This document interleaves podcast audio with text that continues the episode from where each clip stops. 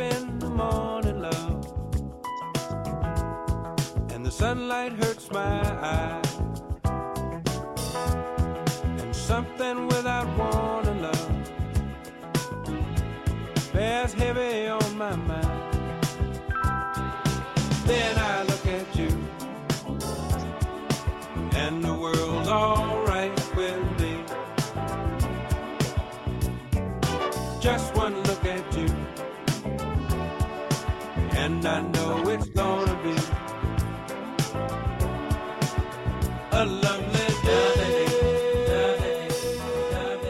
Welcome to WNHHFM 103.5 Just in Time Conversations.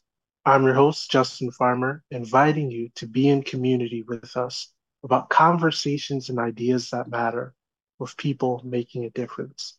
Today, our wonderful guest, Mary Mushinsky, state rep, environmentalist, conservationist. Thank you so much for being on with us today. Thank you, Justin. I'm happy to be invited. I just got back from uh, a clean energy conference and I'm full of new information. Okay. Hey, are you feeling clean and green? No. I'm I'm very positive. Uh, climate change can make a person depressed, Mhm. but when you come back from a conference where there's all these other states there and they are telling you what they've tried in their state and how it's working for them and working for their public, then you come back all ready to do it here in Connecticut. So I'm I'm in a good mood. I'm in a good mood because I got some good information from the other states. Well, I I guess uh, on a, a light note to ease us in, with the weather being so temperamental, uh, what is your favorite, you know, climate? Like what it what what's your favorite time of year? What are you a winter person? Are you a summer person? No, I'm definitely a summer person, Justin. Um, I work on water a lot. My my uh, other job, I work on river protection, and I'm on water a lot with uh, boats. And uh, I also scuba dive occasionally, and uh, all those things. Uh, warm water is good for all those all those activities, but um, New England is a cool place because you have all the different choices, and if you don't like the heat, you can wait a little while, and it'll be different. No, I uh my family I my family's from Jamaica, so I always say that we have beach cousins. So because it's just night and day difference. But I one of the things that anytime I spend a good chunk of time in Jamaica, I just say, man, I could live here, but I gotta have snow. Like if I don't have snow, something in my mind, body just tells me that that would be catastrophic to me not to have snow some point. So I love the weather here. Yep. Um, so tell us about this conference you went to. What was this conference? Why did you decide to go? Well, it was the um, Center for the New Energy Economy, uh, hosted by Colorado State University, and um, their thing is to bring together the best and the brightest ideas, and then disseminate them to um, to uh, decision makers from around the country, and uh, they have some really excellent teachers. There's some technical teachers, and there are also some policy folks. Um, when we're when we're not there learning, these folks are out uh, collecting best practices and uh, writing them up so they can be spread around the country. So they're really um, a very and how I got in what how I got into this was uh, I'm also in National Conference of State Legislatures, and they had recommended that I go here, and uh, I applied, not not knowing if I would be picked or not, but they did pick me and um, Kevin Ryan from Norwich and uh, Devin Carney from Old Lyme, and the three of us went in July, and then myself and Kevin went back in September to start working on proposed legislation. So, uh, you know, all, all these things are are really these new ideas are really useful not only to reduce greenhouse gas emissions, but also to uh, save people money. Um, Connecticut's Right. energy is very expensive. We're um, the most expensive in the lower 48 states. And so anything we can do to uh, make our buildings more efficient um, will help uh, consumers and businesses and governments save money too. So, so there's two good reasons to do this um, transition to more efficient technology, and uh, that's what I'm going to be working on in the next session. So, uh, the buildings in Connecticut and around the country they they use 40% of the energy, and a lot of this um, energy consumption is uh, wasted because it's not used as efficiently as uh, it could be and it and is in some other uh, states and some other countries. So, for example, I was very inspired by state of Maine. They Hey. are, yep, in in Maine, uh, when it's a lot colder up there, Justin, than it is in Connecticut, but in Maine, uh, they're on a big push to add heat pumps to all the houses and commercial buildings, and the heat pumps um, are more efficient. They work uh, uh, similar to a heat exchanger in your refrigerator, except in reverse, so that you can use the uh, you can collect heat from the outside, uh, and you can collect cool air from the outside as needed.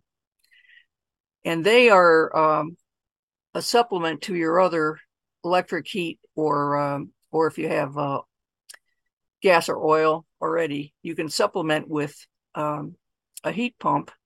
And Maine is uh, every people in Maine are just picking these up as fast as they can, and then they use their fossil fuel system uh, to a much lesser extent. So you can get you, the new technology uh, has a 200 to 300 percent efficiency Wow. compared to um, 67% for an Energy Star gas uh, water heater, for example. So, so you're not only um, reducing your own energy bill, but you're also decreasing emissions and you're increasing, um, mean, you're improving your uh, air quality all at the same time. So, um, what I have to do now is um, is prepare legislation for February and uh, it'll be based on some of the other states' work.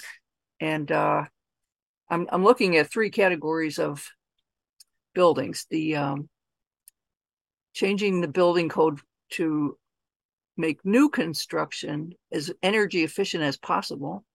So for Hmm. new buildings, and then um, for the old buildings like the one I live in, which is hundred years old. Uh, Oh wow. retrofitting uh retrofitting our heating and cooling so that it's more uh, up to date. And uh and we have federal funds now that'll help people make that transition. And uh and the state can help with that transition too. And then um the third category of residential buildings that i'm interested in improving is the um, housing authority buildings. Mm. and um, housing authorities have uh, needy people, low income folks, elderly folks, and they, they live on a small income. And uh, we can make their life easier for um, by reducing their their cost of energy and also making them more comfortable.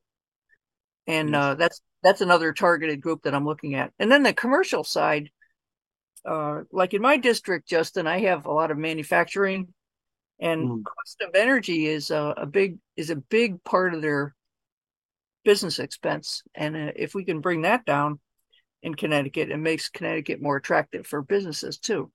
So there's a number of reasons to do this. So we we looked at some other uh, states and what they're doing. And um, we we looked at some of the more uh, advanced states in energy policy. Uh, Colorado is is a big one. Um, Pennsylvania is doing uh, work on uh, whole home repairs.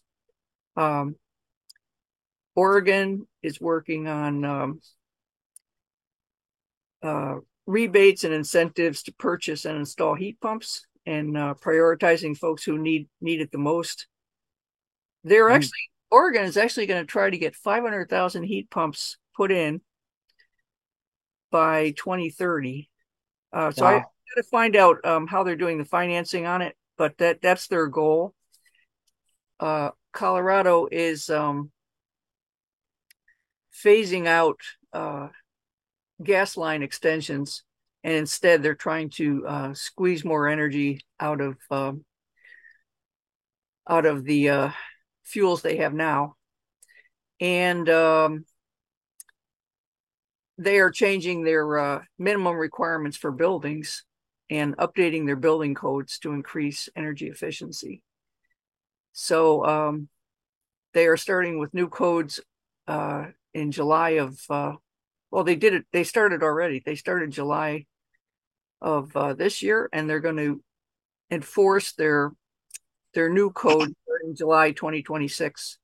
And they have um, an energy code board that is working on the the model language for the codes, and they're sending money to um, local governments and builders and contractors to uh, make the energy code adoption and implementation work. And they're training folks who do this work so they'll be ready for the new code. For those of y'all who are just joining us, you're listening to Just in Time Conversations, WN HHFM 103.5. I'm your host, Justin Farmer, talking with State Representative Mary Mushinsky. Um, I switching gears, I um, you know, you were talking about this conference that you went to.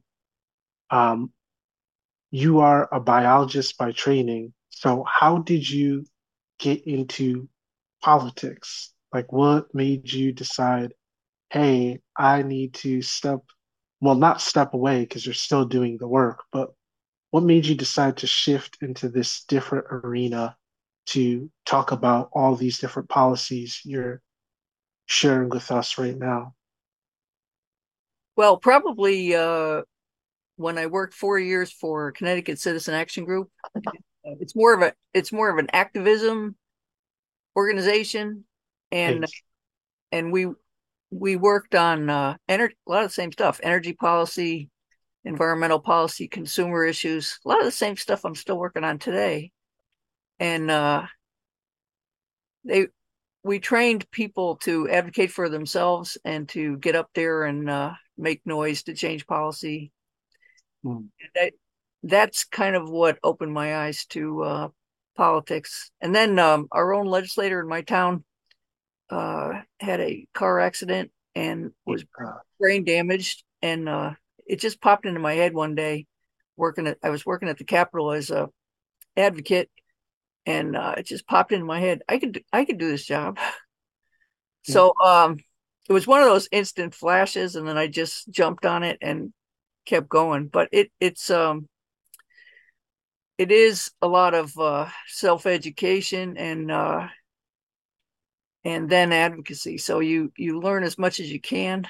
Uh, we have to know a lot of different topics at the legislature, but I specialize in um, environment, energy, and um, and then general purpose, uh, making people's lives easier.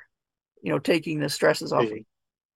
So uh, I kind of do the same things I did back in my CCAG days, but uh, but representing my specifically the needs of my district. So, for example, if uh, if a hospital in my area needs something, I I will do a bill for them.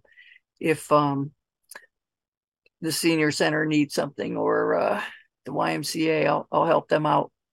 Um, but po- but statewide policy wise, um, I work extensively on on energy conservation and on um, and on uh, environmental protection because uh, it's it's of great interest to me, and I I know we're facing some big challenges in the next few years as as the climate heats up, and I'm trying to you know make uh, make it possible to be a sustainable state here so we can continue on into the future.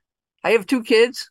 I want them to I want them to be uh, successful and not have to be burdened by the impact of climate and uh, I don't want my community to suffer because of climate changes, and uh, we have to get ready for that. We have to prepare the state and become as efficient as possible, uh, both to lower the emission the emissions that cause climate change, but also um, to make it less expensive to live here. So that's really why I do it. I, you know, something that you said at, at the beginning of the segment was that it it is often in this this season in this time of uh, climate catastrophe, right? It can be grim, and so you know, being a parent, being a legislator, being someone who is conscientious to these things, what gives you hope in terms of this work? Because we, I think this last week alone, across the globe, there was maybe 11 floods yep. between different countries. And it's just, you know, you see these things, you see the wildfires. So what, what gives you hope to do this work? Well, tech, two things. Um, Great. technology. There are leader states and leader countries that we can follow their path. And, uh, well, three things, I guess. And then there's new federal funding. Uh, there are several laws that Congress passed that have money in them for states to start making these transitions. Mm. And uh, our state has been pursuing the federal grants. And um, for example, I, I got word of one this morning for uh, senior centers around the around the state, and um, we can uh, spread that money out and do the investment to making things uh, work more efficiently and use it lose use less fossil fuels. So those things make me feel positive about the future. You know, I, I, talked about Maine, how they're, you know, a cold state and and uh and people are stressed living in the winter and trying to pay for their fuel oil. And New England is is is very dependent on uh, fuel oil, natural gas, uh, unlike the other parts of the country. So in the Midwest, there's states that are that are uh, switching over to wind power in a big way, and uh, and even in Texas, you have uh, wind and solar. Uh, and you don't think of Texas as a as an energy leader. You think of them as an oil state, but but sure enough, they're all they're working on um, adding uh, renewable energy to their to their energy sources, in, even in Texas. So, you know, it's something that we all we can all do our thing to make our energy more efficient. And you know, Maine Maine has a um, another statewide goal for they were going to put in a hundred thousand high performance uh, heat pumps, both residential and commercial, by 2025. Uh, that's a very aggressive goal, and uh, and people that have them already, uh, and I looked into this for my own house, by the way. Uh, people that have heat pumps already. My my furnace just failed last week, so oh no. Uh, but but the um you have to have that uh, that help to make the jump to put the new installation in because it's an upfront cost and then you save money from then on. So you know when i get back to the uh, session to the new session uh, i've got to put together something a package that will help people make that transition. Um, some of the states use uh, on bill financing where you pay for it over time uh, through your utility bill. And uh, you know there are various ways to do this, but um, the state can take on the housing authorities and help them make that jump. Uh, so there are different ways to do this, and that's what I have to start uh, exploring to to put into the legislation. But there is, um, to answer your question, I now know from having been trained at uh, for two weeks at at at the um, Center for the New Energy Economy that um, there are things that are working that we can follow through with in Connecticut, and we can achieve the same savings for their constituents that um, are happening in other states. So that's why I'm that's why I'm happy and positive about this, Justin, because I see a path where we can where we can do better for our state. I I you know, I I think one of the things that I, I appreciate about you is that you're you're talking about not only the things that can help affect and change, you know, our local communities, the planet, but how to help people with their everyday lives. I I, I found it very interesting that many of the places that you mentioned, Maine, Texas, Oregon, right, Colorado, aren't necessarily the most liberal of places. and I think when we talk about um, climate, climate change, talk about global warming, talking about how to combat some of these issues, it becomes polarized. And so I know that, you know, you're a person who, you know, uh, is a leader of the bipartisan caucus. So how do you feel that climate change should be a polarizing issue? And if not, how do we talk about it? How how do we talk about it in a way that we bring people to the table to figure out solutions? Well, first, first, uh, I have to tell you, Justin, that they wouldn't even let me come to this training unless I brought a person from the other party with me. Hey, that's a requirement to go to this training. So, um, Devin Carney is a Republican, and I'm a Democrat, and uh, we both had to tr- come together so that when we get back to our home state with all this new information, we can do a bipartisan approach. Um, the energy efficiency seems to be well regarded by both parties. Both parties like saving money for their okay.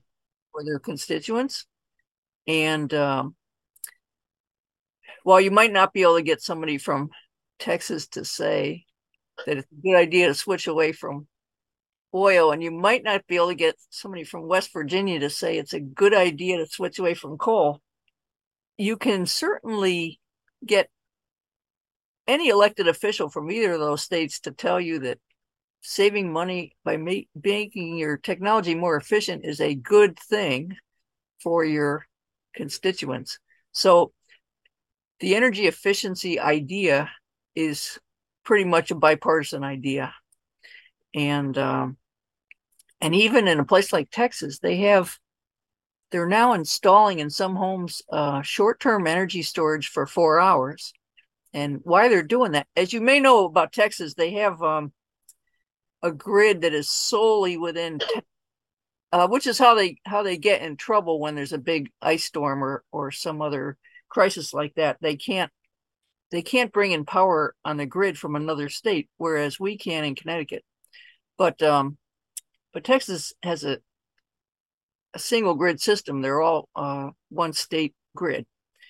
So what they're trying to do now to get ready for the next uh, storm is to install four hour storage so you can um, store up in your battery power at uh, low demand time of day and then use it uh, at high demand time of day even with the same power you're able to carry more um, carry more energy demand because you've stored it for four hours. So so things like that, just just changing um, how we use the energy to make it as efficient as possible uh, can help people. And in our in our um, state and also nationally, uh, low income folks spend about three times more of their income on energy bills than other households. And Wow. you know, if we if we can do these efficiency changes, we can um, reduce their energy use. Uh, even with weatherization, we can u- reduce their energy use by 25 to 35 percent, and so they have more money in their household. They can uh, buy food or rent or whatever they need, and uh, it's just less stressful on them. Seniors the same way. They they live in a some of them in my district live in a big old house, and uh, and the old ones are not as efficient and uh, they spend too much of their income on energy. So you know we can we can do many good things by uh, mm. combining our efforts on energy efficiency. And there's folks in uh, I didn't go this time, but a, pre- a previous trip uh, I went into the um, into the Colorado State University, and there were young people being trained uh, as technicians and engineers, and they were working on making cars more efficient, making heating systems more efficient in the lab. And I was watching them, and I was thinking, "Wow, these these guys are going to save the world because they're they're bringing us new technology that's going to make our life better." How how has the conversation changed over the last 20 30 years of conservation like in in your lifetime how has the conversation changed around these issues how, do you feel it's the same do you feel it's it's progressed do you think it's progressed well to be honest justin when i first did and that concerned global warming, which is I think 1989 or 1990. It was the first one in the country. Oh wow! And, I had a bipartisan vote on that. You know, it was a it was a big, strong vote. The um, parties had not yet uh, separated into believe in climate change, don't believe in climate change, and and that was really the industry that the uh, oil industry, natural gas industry, um, especially the oil industry, they they did try to muddy the waters and make people doubt climate change for a couple of decades, and it set us back. Uh, we we could have uh, done more if we had acted faster. Um, so so it was it became harder to pass uh, climate bills after uh, the parties started to separate based on whether uh, the state was a producer state of energy or um, a user state like our state.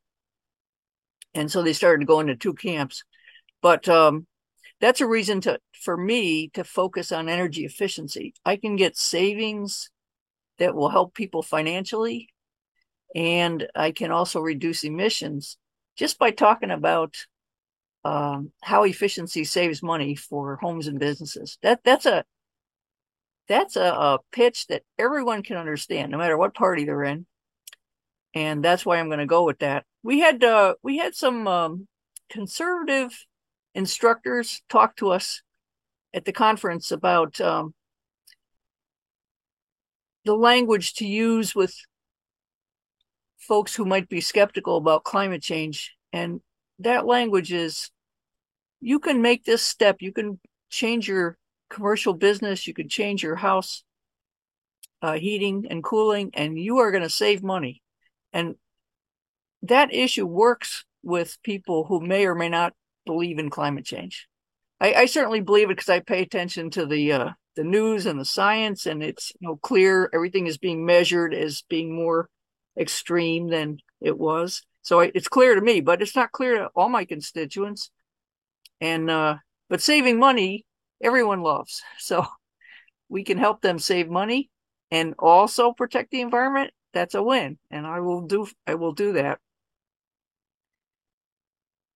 Do whatever you... works. Whatever works, Justin. Well, not well. I I think that I I, I very much believe you got to meet people where they are, um, and I I also agree with you that you know I, I think of things like micro generation, right? Where there is there right now you have uh, New York just fought uh, to have uh, a public utility, right? Um, there there are ways that that we can save money um, that involve bringing people together and, and, and, and talking about the issues. I, I guess one of the things that I, I wonder is do you feel that there's enough people in these positions of powers who are elected who understand and grasp the issues uh, that the next generation is going to face with energy and the climate. Not yet. Uh, yeah, we had a climate bill on the agenda this past session, and we couldn't get it through. Um, there's when you do a transition like this, there is some fear in the, you know, in the existing industries. Uh, what's this transition going to mean mean to my business? Can I still run my business and be successful? And we had some folks um, attacking the transition, but uh, we think that the transition can be done um, over time and uh, using new technology, and that's true both in cars and transportation as well as in buildings. That we can do better, and uh, people will still be able to work in that sector. They'll just be doing a different kind of job. Obviously, that means we have to retrain the workforce and um, mm. I've done a lot. I've done a lot of work on workforce training when I was chair of program review and investigations. Um, so we can target the sectors that are going to be making the transition and uh, help them uh, develop. We can develop green credential programs for them, and then retrain them so they can do the new work on the new technology. Um, you know you're still you're still going to need car mechanics you're still going to need um, hvac folks. They will just be working with different equipment. And hmm. uh, we have to identify that ahead of time so we can uh, prepare the uh, educational courses for these workers. But uh, we are going to need workers to do this work. And um, they're in uh, just two years ago, we we had uh, 2.4 million workers involved in energy efficiency. Uh, this wow. is Westwide. So uh, there will be more of that, and people will need to learn these new techniques, and we can teach them at uh, community college or at UConn Engineering School or um, private schools. But uh, there we we spent some time at the conference talking about workers and how to get them ready for the transition. And uh, it was interesting um, some of the uh, trainers in the in the uh, center which is affiliated with with colorado state university and some of the trainers there have been going into towns that have a an old energy business and mm. work, working with the community to get these workers ready to do a new type of career, still in the energy field, but it'll be a new type of equipment. And um, they want them to be ready for the transition, which will happen over the next uh, five years or so. So, um, our state, you know, we have uh, hundreds and hundreds of uh, workers employed in in fuel oil, natural gas, and other systems that we're trying to transition away from. And so we we do that is going to be part of our responsibility to uh, get them trained for the next level of energy production, the cleaner energy and more efficient energy. We can't just leave them behind. They have, we have to get them included in the new green technology economy. No, I, I, I definitely agree with that sentiment. I, I, uh, you, you know, there, it's very interesting that as technology, technology has made our lives easier, and um, yeah, at the same time, people are working more, they're spending more hours, uh, and, and so you know we have to educate people and bring people into to understanding that by implementing new technology we can make things easier and not harder mm-hmm. um, uh, today is election day. Uh, today, for those who have primaries, um, as, as someone who cares about the environment, why why is voting important? Why is the electoral process important? Why does it matter who we elect in terms of making these decisions? If uh, if you're politically active, and I know in primaries they have a low turnout often, but if you're politically active, you have more clout. Um, we used to tell folks that at CCAG. said your your clout is in numbers. You may not have a big a big uh, uh, company or um, a lot of personal wealth, and some of these people are more influential than they should be. But you don't have that. But what you have is voting power. There's more of you, and if you all uh, get together and say we'd like this changed, um, politicians will listen to you. You're actually more influential than these guys with the big um, donations. Uh, you just have to work together and uh, and and press on your legislator or your town official or your uh, governor and say, "This is where we want you to go."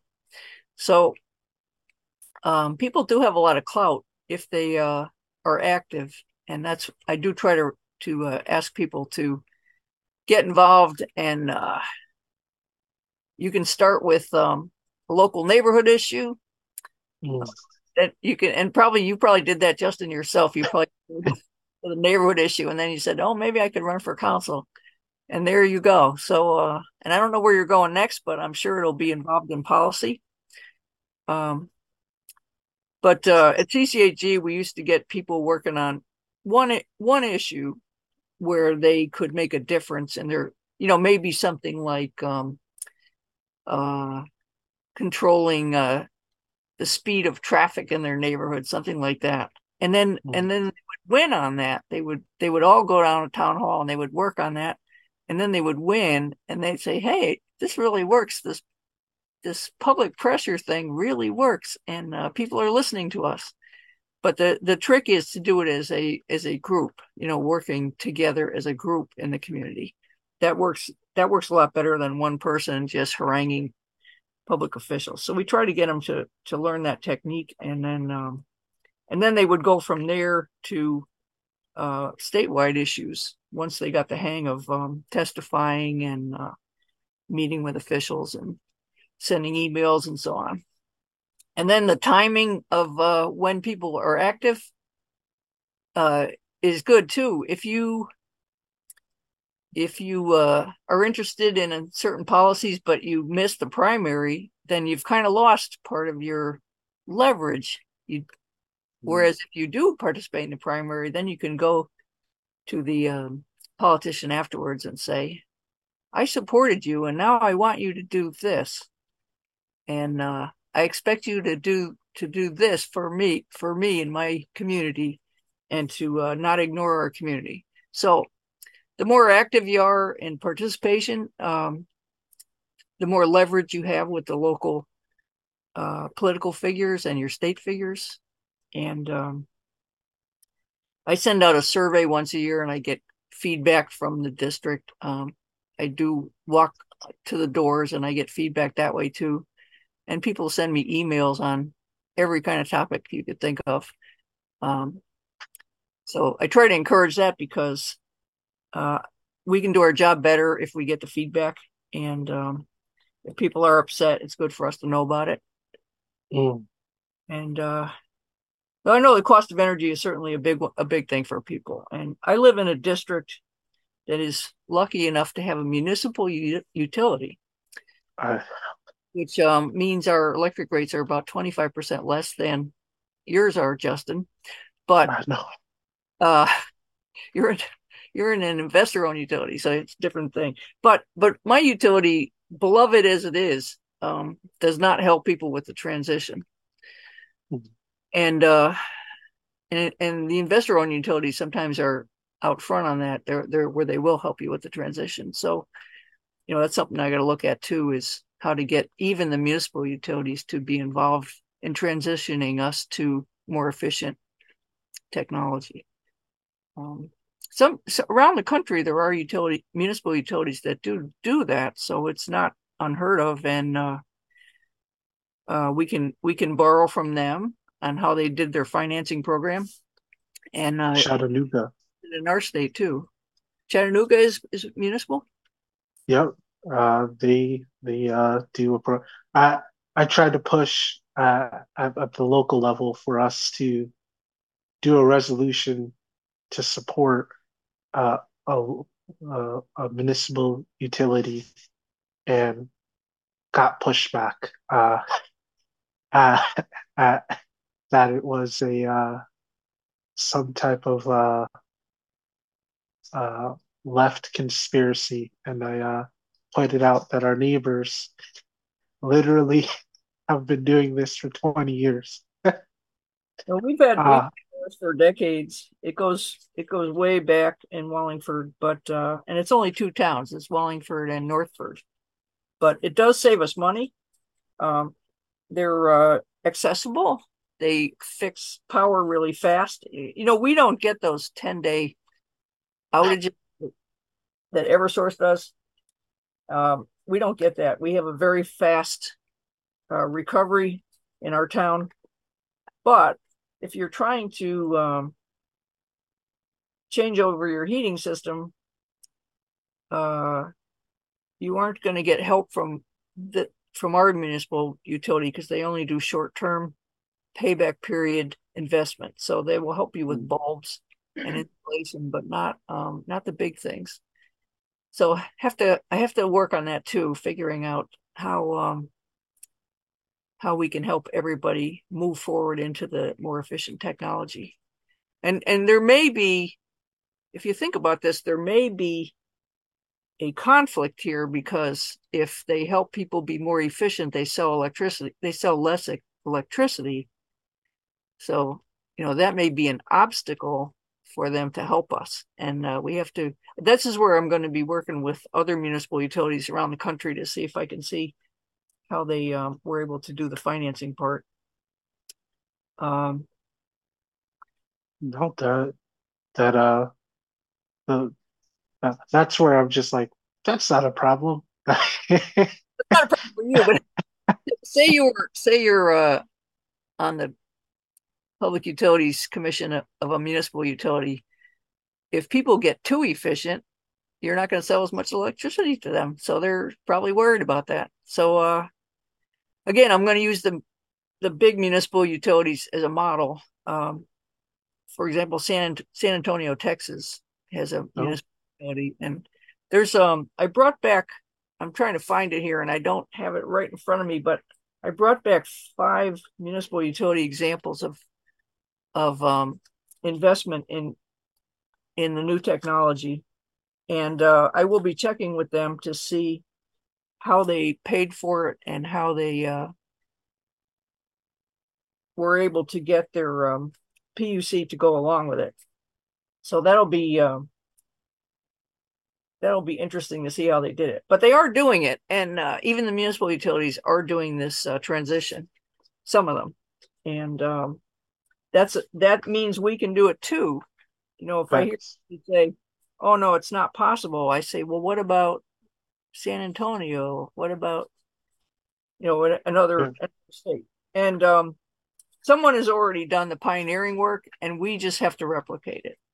It's it's it's not rocket science. We just have to replicate what they were doing, which seems to be working, and um, people's lives will be better, and I'll be more positive about uh, about the, my state.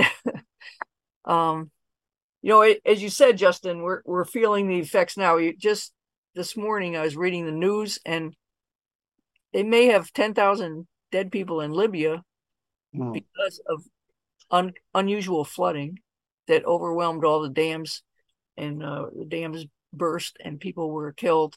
They don't even know how many people were killed. We have um, parts of our country running out of water. Uh, we have uh, forest fires in Canada that go on for weeks that didn't used to happen.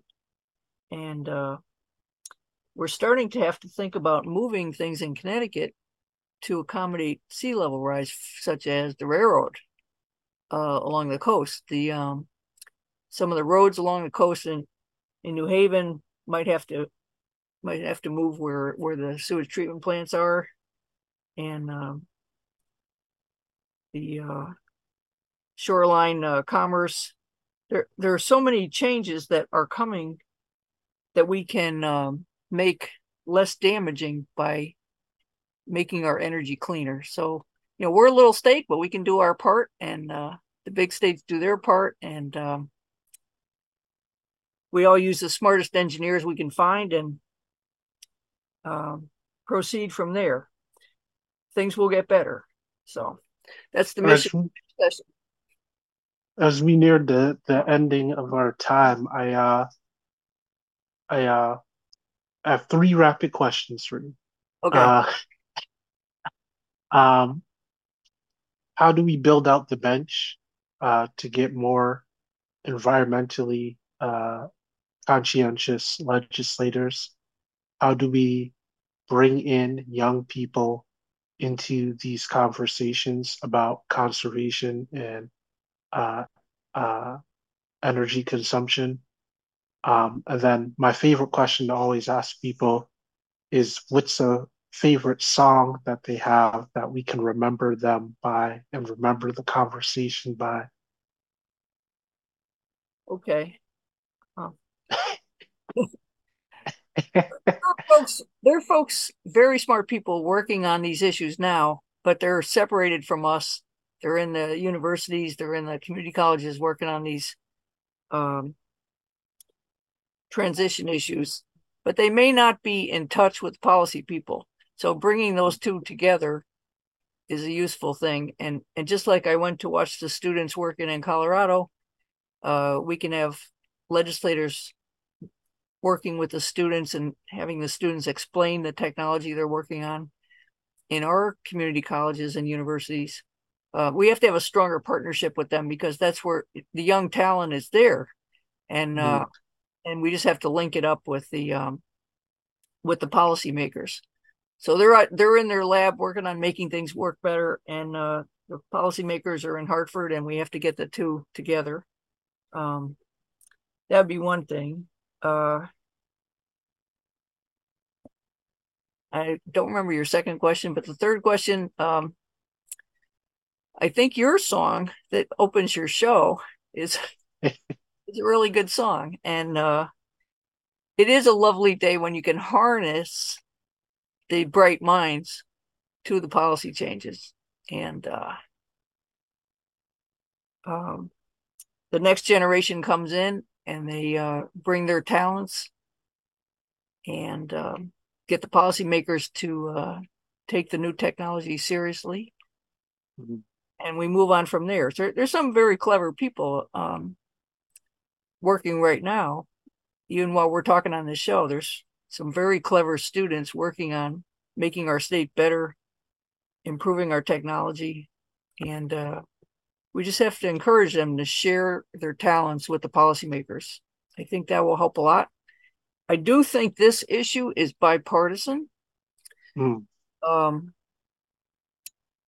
the transportation may not be uh, right now. I hope it will. right now, the uh, there seems to be more interest in keeping fossil fuel technology on the Republican side uh, for transportation. And I hope we can move past that. But on the efficiency, um, I think that's a bipartisan issue. And I think it'll fly in Connecticut. Uh, I'm going to work with my, my colleague, Devin Carney, and hopefully we can put this together for uh, the session. And hopefully we can pass it and uh, make people more comfortable, have a little more money in their pocket, and make the air cleaner too. So that's the plan. That's the plan, Justin. Well, I thank you so, so much, uh, Representative, uh, for spending the time with us. I, every time I have a show, I'm just like, where did the time go? Uh, but um, thank you, thank you, thank you so much for being on with us. Um, until next time, let us continue to plant the seeds of change so we can grow together.